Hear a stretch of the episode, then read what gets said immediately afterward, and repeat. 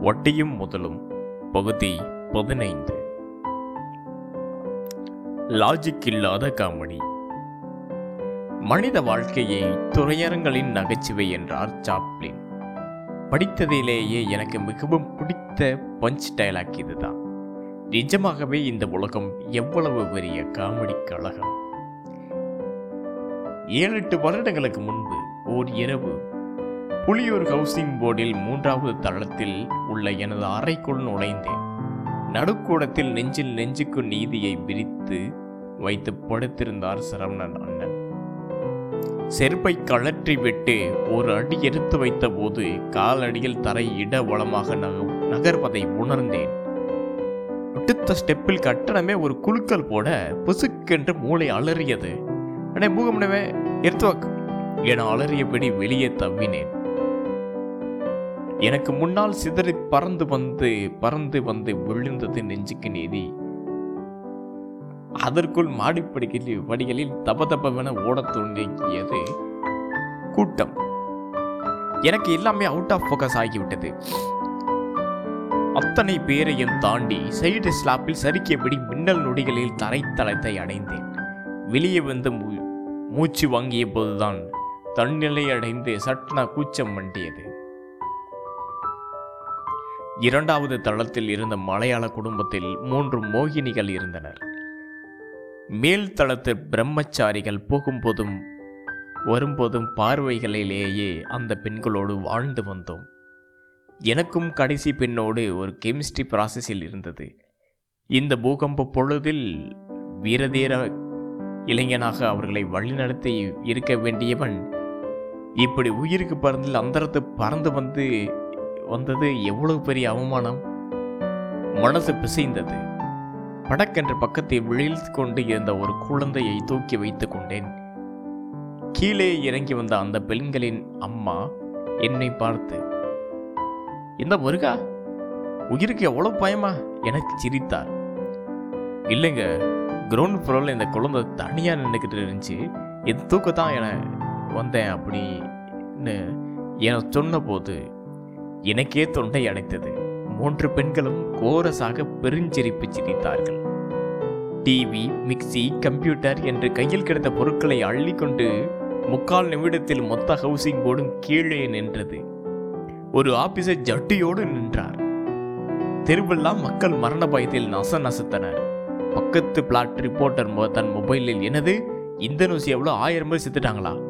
Six point two ரிக்டரா என update கேட்டு தன் பங்குக்கு பீதியை கிளப்பி கொண்டிருந்தார். யாரும் உள்ளே போகாதீங்க திரும்ப எத்துக்குவாக்கு வருமா? ப்ளீஸ் ஸ்டே அவுட் சைட்ஸ் என அசோசியேஷன் தலைவர் கத்தினார். அப்போது ஃபுல் மப்பில் வந்த என் ரூம்மேட் ரூம்மேட் சந்திரமோகன் அவன் பாட்டுக்கு படியேறி எல்லோருக்கும் கை கட்டி கொண்டே ரூமுக்கு போய் தூங்கி விட்டான் எல்லோரும் வெட்ட வெளியில் செட்டில் ஆனோம். ஒருவர் டிவி பெட்டிக்கு கனெக்ஷன் கொடுக்க சீரியல் ஓட ஆரம்பித்தது. பக்கத்தில் ரம்மி கச்சேரி. வாட்ச்மேன் என்னிடம் வந்து ஆறு மாதமாக ஏற்றி கொடுக்குறேங்க சார் சம்பளம் ஏற்றி கொடுக்குறேங்க சார் எவனும் கண்டுக்கல. சும்மா மீண்டதை போட்டா போச்சா அதன் பூமி மதம் போட்டு பார்க்குறா என தன்னளவில் ஒரு கேயாஸ் தியரி சொல்கிறார். வெளிய விடிய விழித்து கிடந்து அதிகாலையில் அவரவர் வீடு வீண்டனர். என்னமாமா நேற்று நல்லா நடக்கணும்னு டவுசரோட நின்ன? என மறுநாள் அத்தனையும் காமெடி ஆகிவிட்டது முன்தினம் பூமிக்கு கொஞ்சம் கூடுதலாக அசைந்திருந்தால் இந்த நகைச்சுவை எவ்வளவு பெரிய துயரம்? உண்மையில் அபத்த காமெடிகளால் நிறைந்திருக்கிறது நம் வாழ்க்கை. கண்ணீருக்கும் சிரிப்புக்கும் நடுவே நெளியும் ஒரு மின்னலான மாயம் செய்கிறது. மனித மனம் டைஃபாய்டு வந்து ஆஸ்பத்திரிக்கு போனேன். ஓரமாக படுக்கப்பட்டு சைலன் சுருக்கி விட்டார்கள். நாலஞ்சு மணி நேரம் மறிகிற போகிற நோயாளிகளை வேடிக்கை பார்ப்பதை தவிர வேறு வழி இல்லை.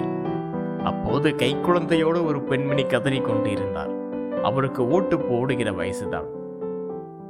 கைலி சட்டையில் கெச்சலாக இருந்த அப்பனுக்கு வயது இருபது இருபத்தைந்து இருக்கும். ஏழை குடும்பம். குழந்தை குழந்தைக்கு வாணி ஒழுக பிட்ஸ் வந்து இழுத்து கொண்டு இருந்தது எங்க அறிவு இருக்கா? எவ்வளோ பேரும் என்ன பண்ணிட்டு இருந்தீங்க? வெரி சீரியஸ் இப்போதைக்கு மருந்து தரேன். உடனே சைல்டு ஹாஸ்பிட்டல் கொண்டு போனா தான் ஏதாவது பண்ணுவாங்க. பிள்ளையை தூக்கிட்டு பிடிங்க என்றபடி டாக்டர் குழந்தைக்கு மருந்து கொடுக்கும்போது அந்த அப்பனின் பாக்கெட்டில் இருந்த மொபைல் அலறியது. சிங்கத்தை போட்டோவில் பார்த்துருப்ப டிவியில் பார்த்துருப்ப சினிமாவில் பார்த்துருப்ப என ரிங்டோனில் சத்தமாக சூர்யா கதறினார். பையன் தடுமாறி ஃபோனை ஆஸ் பண்ணும்போது அந்த பெண் அவனை ஒரு முறை முறைத்தாள். அந்த காட்சி வாழ்வின் ஆகப்பெரிய துயர நகைச்சுவை. இன்னொரு நாள் நண்பர் ஒருவரோடு பேசிக்கொண்டு இருந்தபோது அவருக்கு ஃபோன் வந்தது. குற்றம் புரிந்தவன் வாழ்க்கையில் நிம்மதி தேல்வதி என்றது ரிங்டோன். அவர் எடுத்து ஒரு மீட்டிங்ல இருக்கேம்மா கூப்பிடுறேன்பா என வைத்துவிட்டு என்னிடம் ரிங்டோனை கேட்டதும் கண்டுபிடிச்சிருப்பீங்களே என் ஒய்ஃப் தானே என சிரித்தார். அது சரி வாழ்க்கையை காமெடியா பார்க்காவிட்டா நம்மில் பல பேர் ஐசியூக்கு கிளைமேக்ஸ் தான் கிடப்போம். சமூகம் என்கிற வார்த்தைகள் இருப்பதிலேயே சூப்பர் காமெடி என்பது தாழ்மையான அபிப்பிராயம். இந்த சமூகத்தால் எதுவெல்லாம் சீரியஸாக கொண்டாடப்படுகிறதோ அது எல்லாமே மிகப்பெரிய காமெடி தான் உங்கள் ஏரியாவில் யாராவது அப்படியே எம்ஜிஆர் மேனசி மேனரிசங்களோடு வாழ்ந்தால் அவளை அவரை நீங்கள் எவ்வளவு காமெடியனாக பார்ப்பீர்கள்? நண்பர்களில் எவனாவது திருமலை விஜய் மாதிரி காலரில் இருந்து சிகரெட் உருவினால் அவன்தானே உங்கள் செட்டில் கோமாளி? உலகின் மிகப்பெரிய சர்வாதிகாரி ஹிட்லரின் உருவம் தானே? காமெடிக்கு மிகப்பெரிய சிம்பிள் மம்மர் கடாஃபியின் ஆடை அலங்காரங்கள் செம்ம காமெடி தானே? சார் ஓப்பன் பண்ணால் கல்வி அமைச்சர். ஆனால் அவர் பத்தாவது ஃபெயில் கட் பண்ணால் ஆள் மாறாட்டம் பண்ணி பத்தாவது பா- பரீட்சை எழுதும் போது அமைச்சர் மாட்டிக்கிறார். என யாருக்காவது கதை சொன்னால் என்னங்க ஒரு லாஜிக் வேணாமா என சிரிப்பார்கள் தானே? ஆனால் அந்த லாஜிக் இல்லாத காமெடியை சமூகம் எவ்வளவு எளிதாக நடத்தி காட்டுகிறது?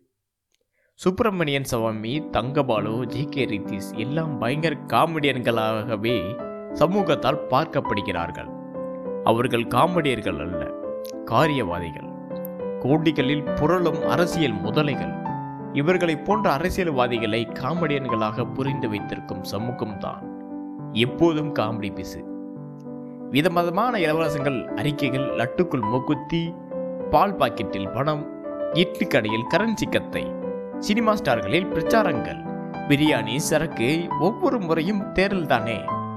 ஜனதாய ஜனநாயகத்தின் ஈடு இணையில்லாத காமெடியாக இருக்கிறது. விலைவாசியும் லஞ்சமும் ஊழமும் தானே? பத்திரிகையில் நாம் அதிகமாக ரசித்து சிரிக்கும் ஜோகம். பெட்ரோல் விலை உயரும் போது கலைஞரை சந்திக்கும் போது போது மன்மோகன் சிங் எத்தனை காமெடியனாக தெரிகிறார்? பச்சை கிளர் யாகம் ஜோசியம் பூமி பூஜை என கழகங்கள் நடத்தும் காமெடிகள் எத்தனை சீரியஸாக பார்க்க வேண்டிய கட்டாயம் இந்த சமூகத்துக்கு? ஒரே இரவில் சூப்பர்மன் சூப்பர்மேனாகி விட முடியுமா? இந்த சமூகம் பறந்து பறந்து அரசியல்வாதிகளின் வீடுகளிலும் சுவிஸ் வங்கியிலும் இருக்கிற மொத்த கருப்பு பணத்தையும் அள்ளிக்கொண்டு வந்து போட்டால் எப்படி இருக்கும்? இந்த மாதிரியான சமூக கனவுகள் எல்லாமே இங்கு காமெடியாக மட்டும்தானே இருக்க முடியும். வடபழனி ரகத் பிளாசாவில் டிஷர்ட் தேடிக்கொண்டு இருந்தேன் புது டிசைனில் இருந்த சேகுவாரா டிஷர்ட்டை பார்த்து கொண்டிருந்த போது அந்த கடைக்காரன் என்னிடம் வந்து சார் எடுத்துங்க சார். இவரை தான் இப்போது தேடுறாங்க. மைக்கேல் ஜாக்சனுக்கு அப்புறம் ஹாலிவுட்டில் இவர் தான் பெரிய ஸ்டாராம்ல ஜேம்ஸ் பாண்ட் ஜேம்ஸ் பாண்ட்லாம் இதாளுக்கு அப்புறம் தான் சார். ம் என்றார். சீமான் அண்ணனுக்கு செய்தி சொல்லி முற்றுகை போராட்டம் நடத்தலாமா என ஒரு கணம் யோசித்தேன். கீழே வந்த பொழுது தரைத்தளத்தில் ஒரு பையன் சேட் டிஷர்ட்டோடு நின்று இயர்ஃபோனில் பேசி கொண்டிருந்தான் டிஸ்கோனா அம்பிகா என் பேர் தான் சீப்பஸ்ட்டு சரி அவன் நிஜமாக வரலடா என சொன்னான். ஐயகோ இந்த சமூகத்துக்கு சேகுவாரா ஹாலிவுட் நடிகனாகி விட் நடிகனாகவே இருந்து போகட்டும்.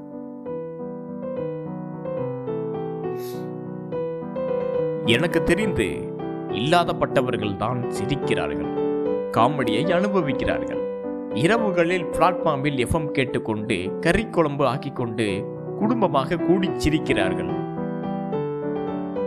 பர்மா பஜாரில் நூறுக்கும் ஐம்பதுக்கும் நூறுக்கும் உடல் விற்று பொக்னா சோறு வங்கி தின்னும் மங்கைகளும் திருநங்கைகளும் இந்த சமூகத்தை எவ்வளவு காமெடி பண்ணி சிரிக்கிறார்கள் தெரியுமா? இப்போதும் வந்தவுடனே பொண்டாட்டிக்கு ஃபோன் பண்ணி பேசிவிட்டு சாமி கும்பிட்டு விட்டு வேலையை ஆரம்பிக்கும் ஆபீசர்களை வரும்போதெல்லாம் ஒருதலை ராகம் பாட்டை பாடச் சொல்லி நச்சரிக்கும் எழுத்தாளனை உன்னோடு நான் இருந்த ஒவ்வொரு மணித்துளியும் என கவிதைகள் படிக்கும் கவுன்சிலர் கவுன்சிலரை வெளியே